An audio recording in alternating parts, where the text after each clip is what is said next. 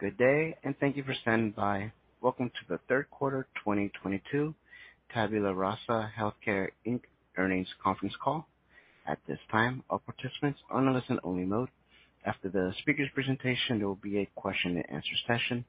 To ask a question during the session, you need to press star one one on your telephone. Please be advised that today's conference is being recorded. I would now like to hand the conference over to your speaker today, Frank Sparacino. Please go ahead.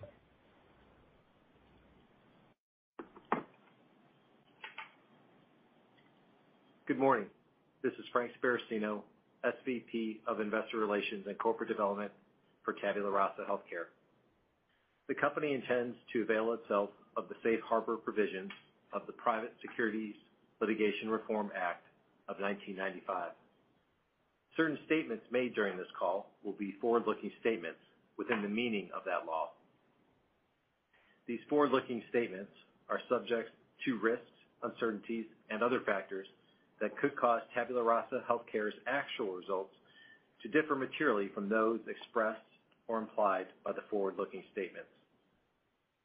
These risks and uncertainties include our ability to adapt to changes or trends within the market for healthcare in the U.S., a significant increase in competition from a variety of companies in the healthcare industry, developments and changes in laws and regulations, including increased regulation of the healthcare industry through legislative action and revised rules and standards, and the extent to which we are successful in gaining new long-term relationships with clients or retaining existing clients. For additional information on the risks facing Tabula Rasa HealthCare, please refer to our filings with the SEC, including the Risk Factors section of our 10-K filed on February 25th, 2022, and our 10-Q to be filed shortly.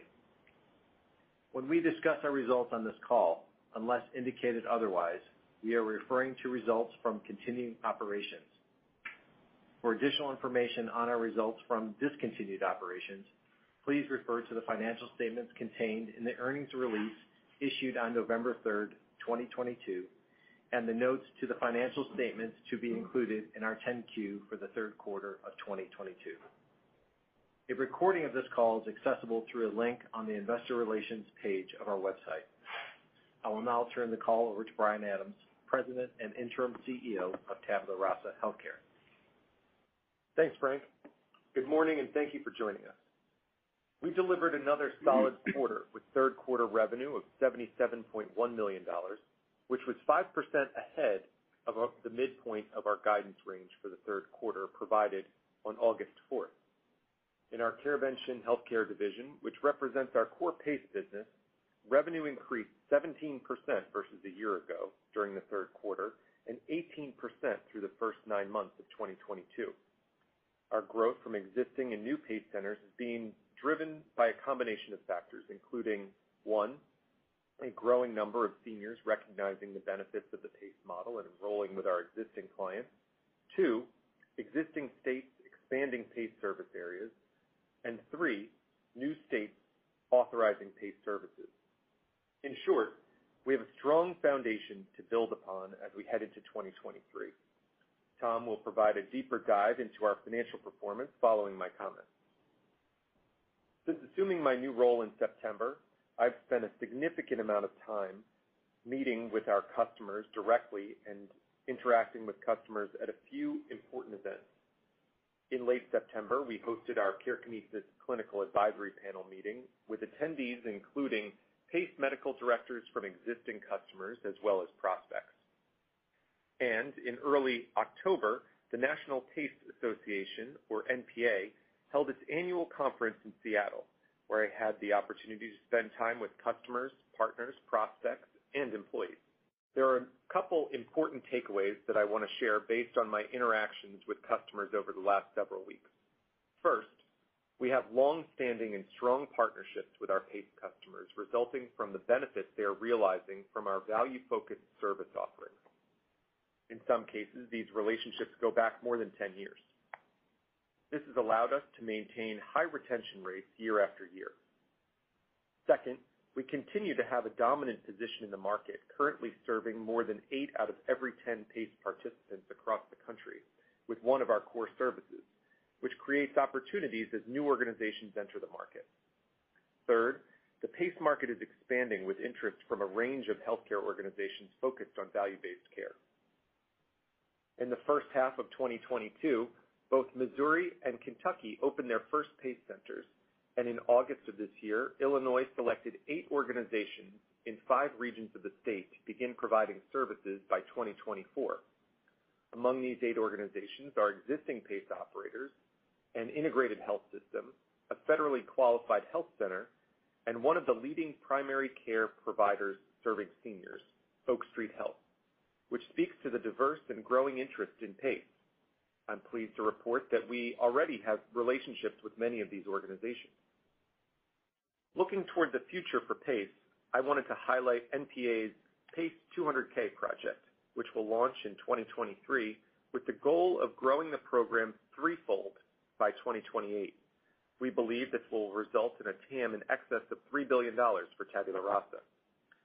An October 2022 publication from the Bipartisan Policy Center provides a number of recommendations that would further accelerate PACE adoption.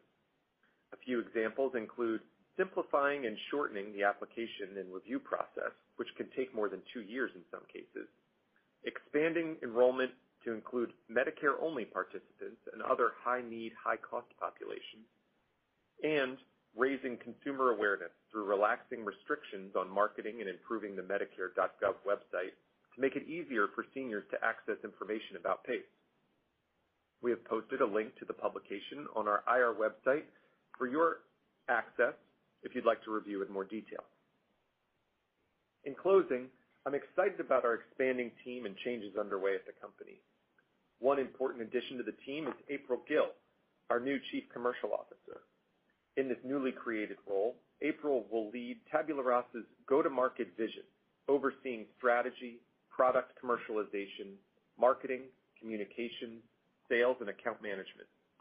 April has a wealth of healthcare experience from startups to large organizations and a proven track record of driving client success, growth, and profitability, all a focus for Tabula Rasa.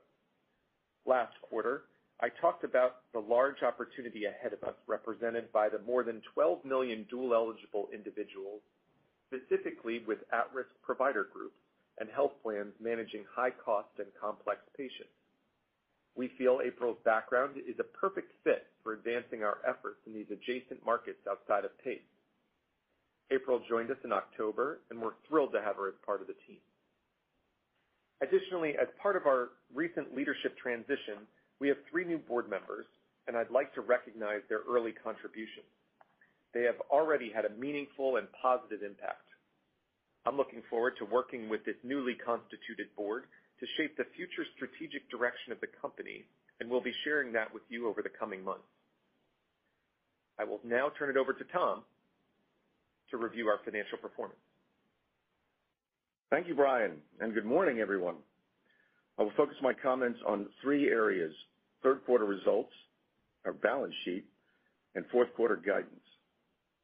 Third quarter revenue of 77.1 million increased 14% versus the year ago quarter, and 6% on a sequential basis versus the second quarter of 2022. Our solid revenue performance was attributable to better than expected PACE participant growth at existing PACE centers and the full onboarding of a new large PACE client in California. This resulted in product revenue growth of 19% versus a year ago. Excluding EMTM revenue of 2.3 million in the third quarter of 2021, service revenue increased 13% versus a year ago, driven by our PBM and risk adjustment services, both of which increased more than 20% during the quarter versus a year ago. The CMS EMTM program concluded on December 31, 2021. Overall gross margin as a percentage of revenue of 21.9% is down versus 24.6% a year ago and effectively flat versus the second quarter of 2022. Third quarter product gross margin of 22.7% compares with 23.5% a year ago, with the decline driven by revenue mix and increased shipping costs. Third quarter service gross margin of 19.1% compares with 27.8% a year ago, with the decline driven by the ongoing business process outsourcing transition, including increased consulting and professional service fees. As we noted last quarter, we expect these headwinds to normalize in 2023. Our GAAP net loss of 25.9 million includes 8.1 million of stock-based compensation and other costs related to our leadership transition in September.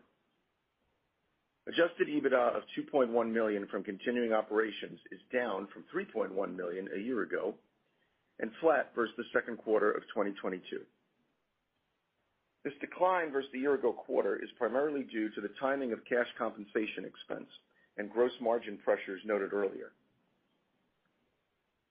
Moving to cash, we ended the third quarter with 80.8 million of cash, which is 54.3 million higher than June 30, 2022, and is due to the net proceeds received from the sale of PrescribeWellness after paying down our short-term debt.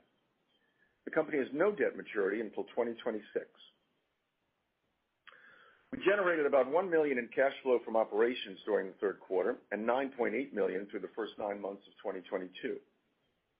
Third quarter cash flow was negatively impacted by our discontinued operations as well as divestiture-related expenses. Turning to guidance for continuing operations, we are introducing fourth quarter 2022 revenue guidance as follows. Revenue of $77.5 million-$80.5 million, which represents growth of 12%-17% versus a year ago, including CareVention HealthCare growth of 16%-20%. For the full year 2022, we are raising our revenue guidance for continuing operations to a range of $294 million-$297 million, which represents growth of 13%-14%, including CareVention HealthCare growth of 17%-18%. The midpoint of our new range is $6.5 million higher than our most recent full year revenue guidance. With that, I will turn it back to the operator for Q&A. Thank you. At this time, if you'd like to ask a question, please press star one one. Once again, that's uh, star one one. One moment for our first question.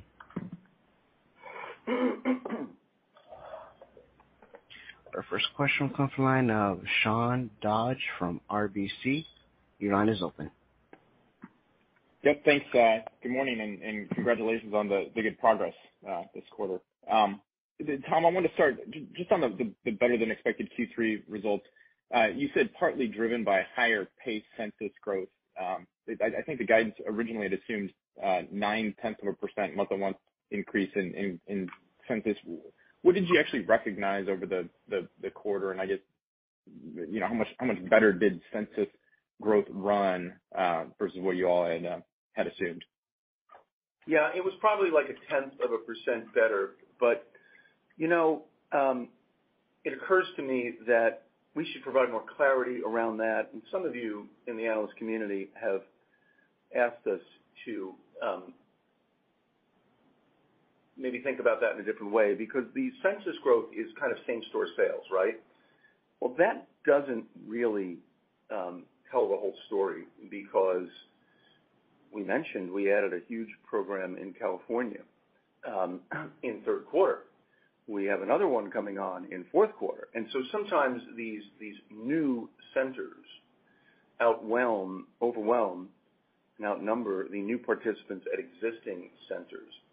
Um, And then of course, goes in the other direction too. You have you have churn, right? You have some people who pass away, disenroll, whatever. Um, so the net number, the story of the net increase isn't told entirely by same store sales growth, if you will. So we'll have to perhaps provide more clarity going forward on that, maybe give the total number of participants. Um but to answer your question, both are doing meaningfully better than we projected. Both the growth of new participants at existing centers and new participants at newly added centers, newly won RFPs, and both contributed to that outperform in revenue in the quarter and therefore the guidance raise as well. Okay, that's helpful. And then so one of the new metrics you did give us was the average PMPM in PACE. You said that was up uh, 9% year-on-year during the third quarter. So there'd be a few drivers within there. How much of that was cross-selling versus is there a pricing component to that too? And then, um, you know, as we look at these new metrics that you've given us on this average PMPM, how should we think about maybe the levels that you guys can maintain uh, there going forward? Well, I don't know that we've guided to that, so I don't know that I'm gonna get into levels going forward. I think our guidance, you know, is reflected in our revenue guidance and coming next year, um reintroduce EBITDA guidance. I don't know that we're gonna guide to a PMPM because it's a mix factor, and you can't always predict that. As to the first part of your question, you know, what, how much did that contribute? I'd say mix was an important part of the story. Um, we do a great job of cross-selling from one product to another. And so um, it's a big part of it. And Sean, this is Brian. I would just add to Tom's comments. I mean, this is really a measure of our success with cross-selling. And the area where we have the least penetration in PACE today is on the pharmacy side. Uh and the pharmacy is where we have the largest potential for a revenue contribution uh, on a PMPM basis. So it is part of our strategy to continue to push on that cross-sell opportunity. Um, so um, our desire is to have that number continue to increase over time. Okay. Uh, oh, sorry, didn't mean to cut you off, Brian. No, you're good. Okay. Um, that's all I had. I'll get back in the queue. Thanks. Thanks, Sean. One moment for our next question. Our next question comes from the line of Ryan Daniels from William Blair. Your line is open. Yeah. Hi, good morning. Thanks for taking the questions. This is Jared Haase for Ryan. Um wanted to ask one around the uh the cadence of of implementations for PACE. You know, that was up significantly both year to date this year and also in the quarter relative to last year. So you know, I'm just curious on that sort of cadence of implementations. You know, how much of that should we read into as just sort of easing of kind of COVID-related conditions, It's just a little bit easier to get out there and do those implementations this year relative to last year? You know, how much of that is sort of just a reflection of a growing sales funnel, more opportunities, that sort of thing? And how much of it is kind of just um, the natural kind of benefit of better execution? I would say it's really, uh, Jared, thanks for the question. It's really the the latter two. Um, know, I wouldn't say this is a COVID factor at all. Uh, I would primarily say that there's a lot of activity in the market right now. As I mentioned in my prepared remarks, I was at the National PACE Association meeting um, in October, and the energy at the conference was amazing, I would say. It's really incredible to see the number of organizations that are recognizing the PACE model and the ability to really drive down costs and improve quality and the different areas that this model can be applied. So as we continue to see more of uh, that recognition, uh, there's definitely more activity. We are signing more contracts. The implementation pipeline continues to grow. It's it's really a an exciting place to be right now. So um you know, it is about the activity in the market Uh, and our execution. So um you know, I don't see that slowing anytime soon. Okay. That's great to hear. Thanks for that color. Um, maybe I'll just ask a quick follow-up on the model. Um, you know, thinking about the gross margin line, you know, looking out to 2023, obviously I know there there's some headwinds at present that sounds like are expected to alleviate as we get into next year. Um, I guess, obviously I get that you guys aren't still holding back on the profit guidance here, but just any sort of directional commentary on how to think about sort of where that gross margin line in particular might settle out or maybe any thoughts on sort of the magnitude those headwinds are having right now. Yeah, I'll give some color on that. You know, Sean, in his earlier question, asked about pricing as well as cross-selling. And let's speak to that now as well as to your question.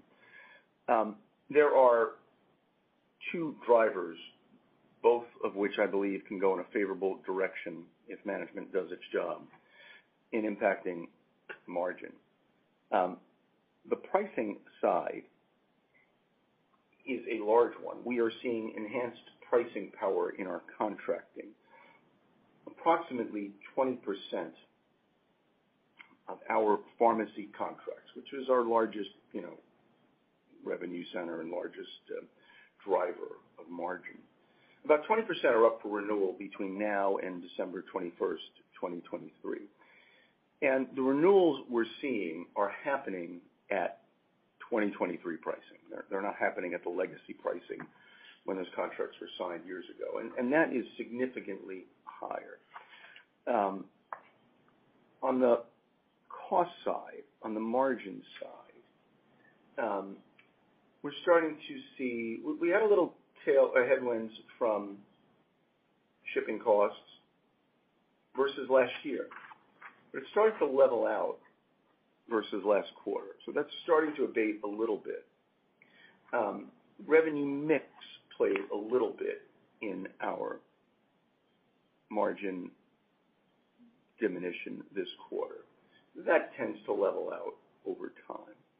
Um, The real driver of not just gross margin, but ultimately EBITDA margin, is going to be our ability to iterate on cost savings on the operating expense side.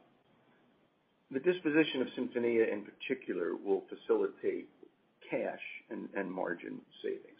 We'll shed 400 heads right there. Um and while that's discontinued ops, you know, there are many shared services costs that support those 400 heads, professional service costs that tend to scale with headcount, um, outsourced IT support, legal fees, real estate, insurance, other costs.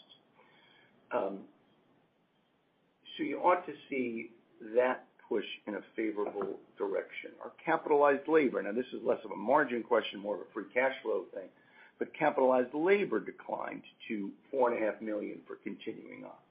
That's $1.5 million improvement over the last quarter. So as SinfoníaRx eventually is disposed of, um, it's a large bleed on our cash, but it also will enable us to iterate on support costs. And that ought to drive margin up. The more favorable pricing environment ought to drive margin up a bit. And you'll see this reflected when we give guidance in our fourth quarter earnings call for 2023. Okay. I think that's super helpful. I'll leave it there. Um but congrats on the progress thus far. Thank you. Thanks, Jared.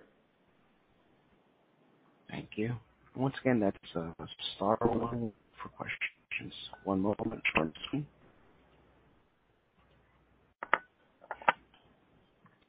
Our next question comes from uh, Stephanie Davis from SVB Securities. Your line is open.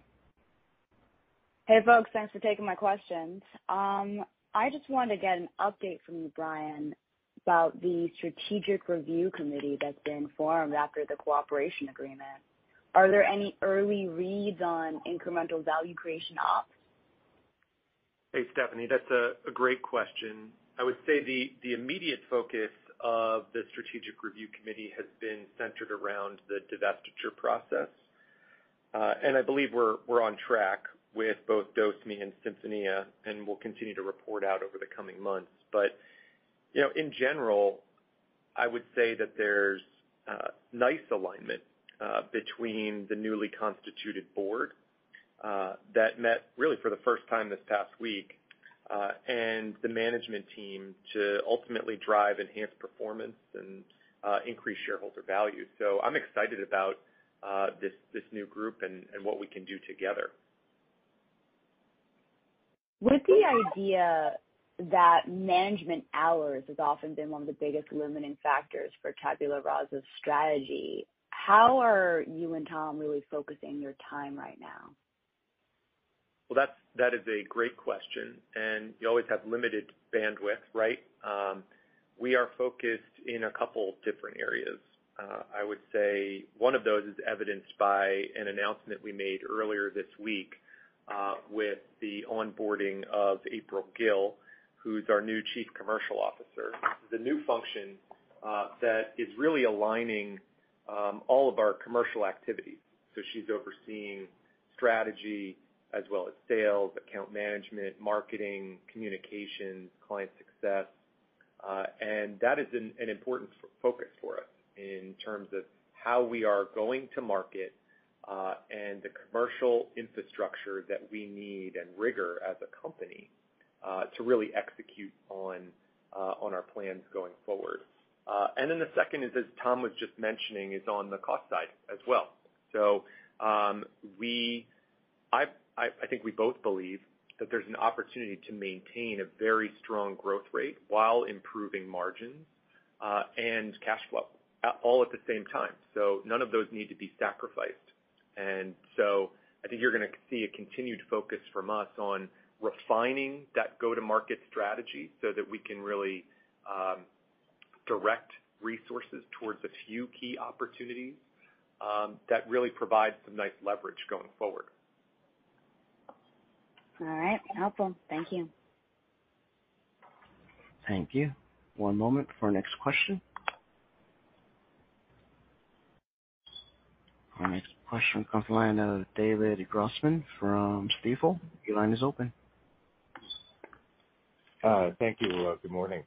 Um, I'm wondering, Tom, if we could just go back uh, to your comments um, about SinfoníaRx and, you know, any information you could get. And sorry if this was in the press release and I missed it. Um, but if you could break out the drag on free cash flow from SinfoníaRx um, this year or perhaps, I don't know if you have, you know, for the quarter, but, you know, somehow to frame for us, you know, what kind of drag that is and what impact that may have once divested.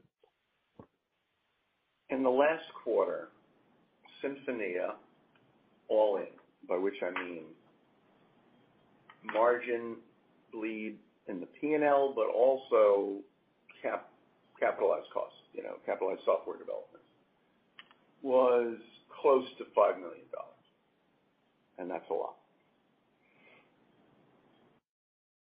And and when that business is disposed of, that's an overhang that will go away.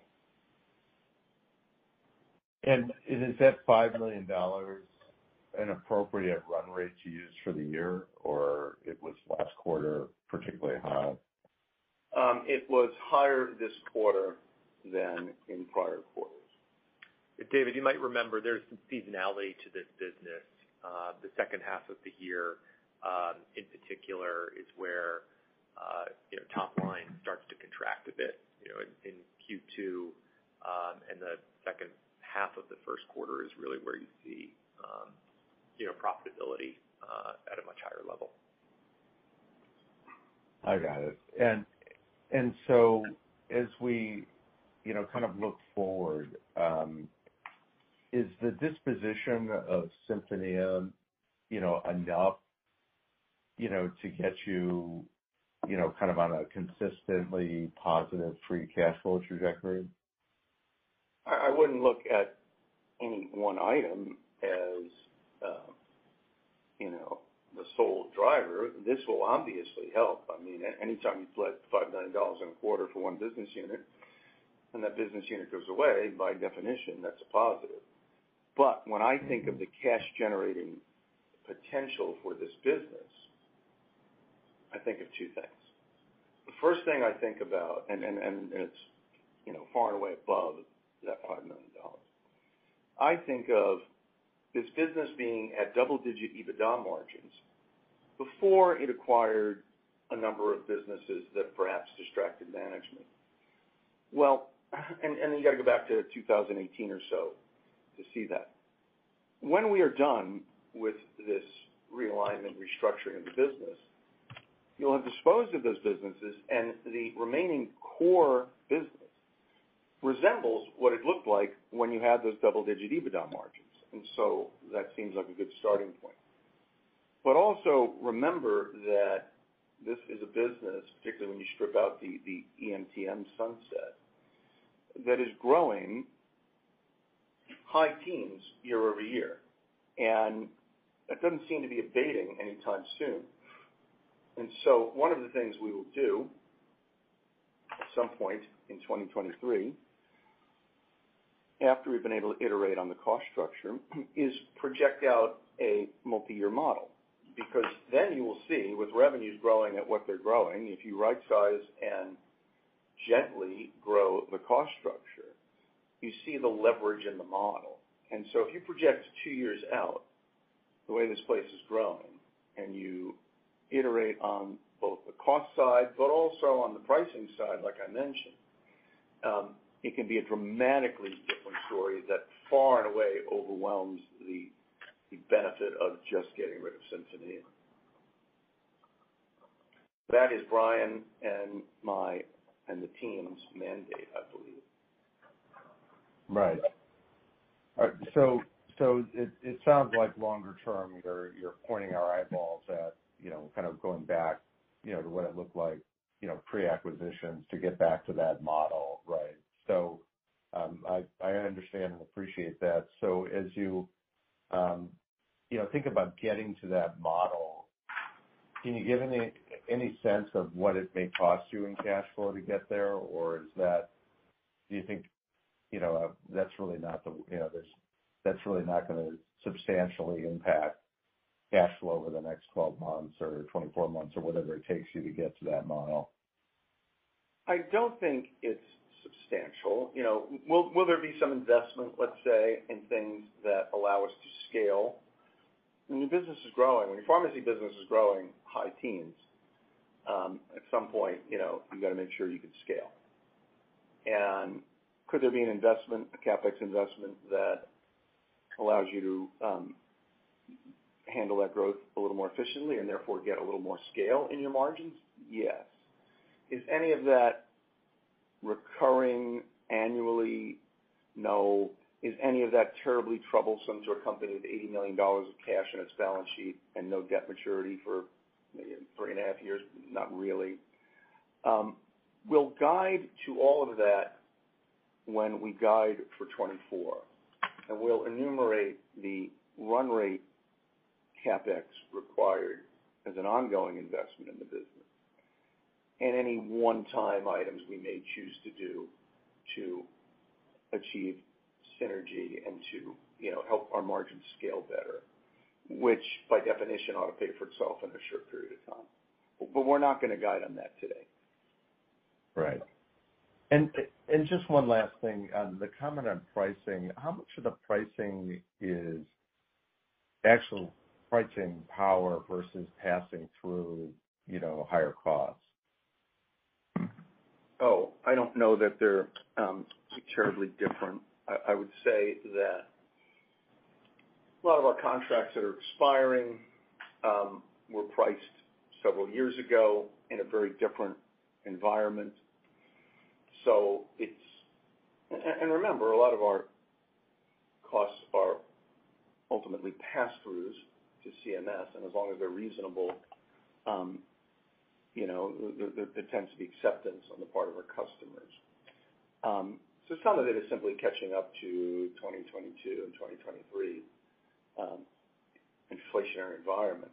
But a lot of it is our customers recognize the value they get relative to our competitors, and our pricing hasn't always reflected that.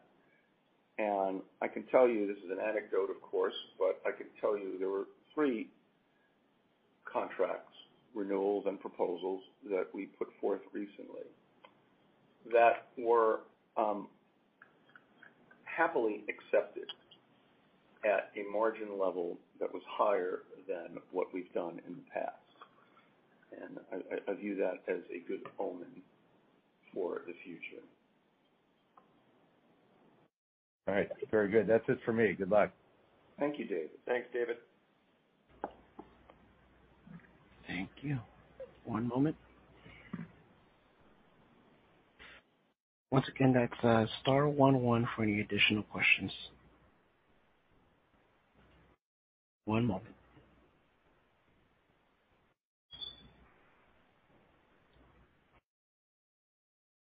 And this will conclude our Q&A session as well as our conference for today. Thank you for participating. You may now disconnect. Everyone, have a great day.